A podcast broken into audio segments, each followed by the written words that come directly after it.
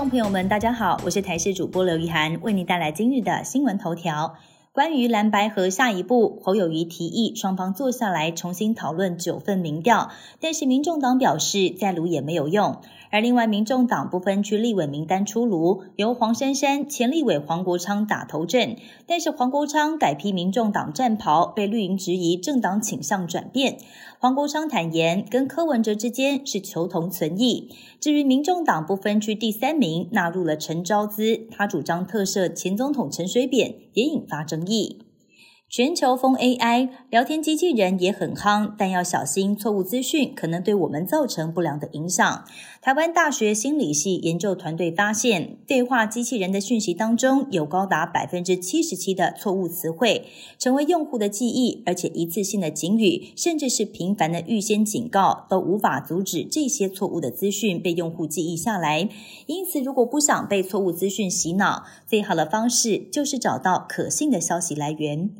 很多人出国旅行都习惯透过订房网预订饭店住宿，但最近有东京某一家饭店的员工表示，订房网站经常容易出包，光是今年就有超过一百组旅客的订单出了问题，不是名字拼错，就是房型有误，甚至还有人到了现场才发现根本没有订房记录，也怒控订房网的作业系统也有很大的问题。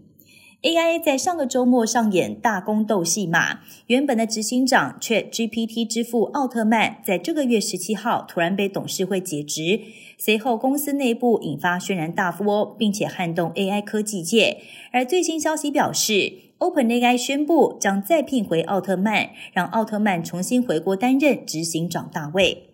为了避免难民持续从俄国涌入，芬兰从十八号开始关闭芬俄东南边界的四座边境关口。芬兰当局表示，过去两个星期内，从俄国进入芬兰寻求庇护的难民就有超过五百人，他们大多都是来自于中东。芬兰指控这波难民潮是俄国刻意放行的，企图要报复芬兰加入北约，但是克里姆林宫矢口否认。